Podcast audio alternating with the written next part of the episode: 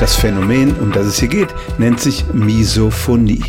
Der Begriff ist noch relativ jung. Man bezeichnet damit die Abneigung gegen ganz spezifische Geräusche, die Menschen zur Weißglut treiben kann. Es geht also nicht nur um allgemeine Lärmempfindlichkeit, sondern um Geräusche wie das Quietschen einer Gabel auf dem Teller, die Kreide an der Tafel oder, das ist am weitesten verbreitet, die Abneigung gegen Schmatz- und Kaugeräusche anderer Menschen.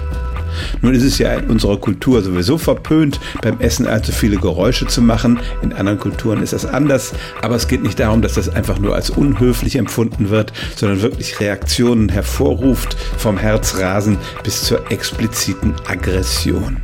Natürlich geht man erstmal davon aus, dass man das irgendwie im Leben erworben hat. Aber die Frage ist, gibt es da auch einen genetischen Anteil?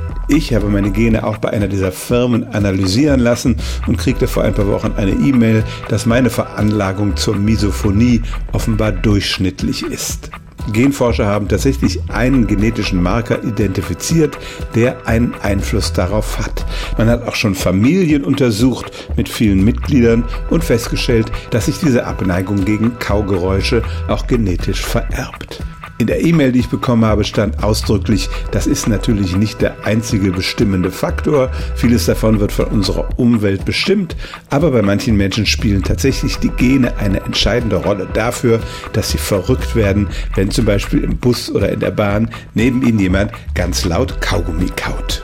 Stellen auch Sie Ihre alltäglichste Frage unter stimmtz.radio1.de.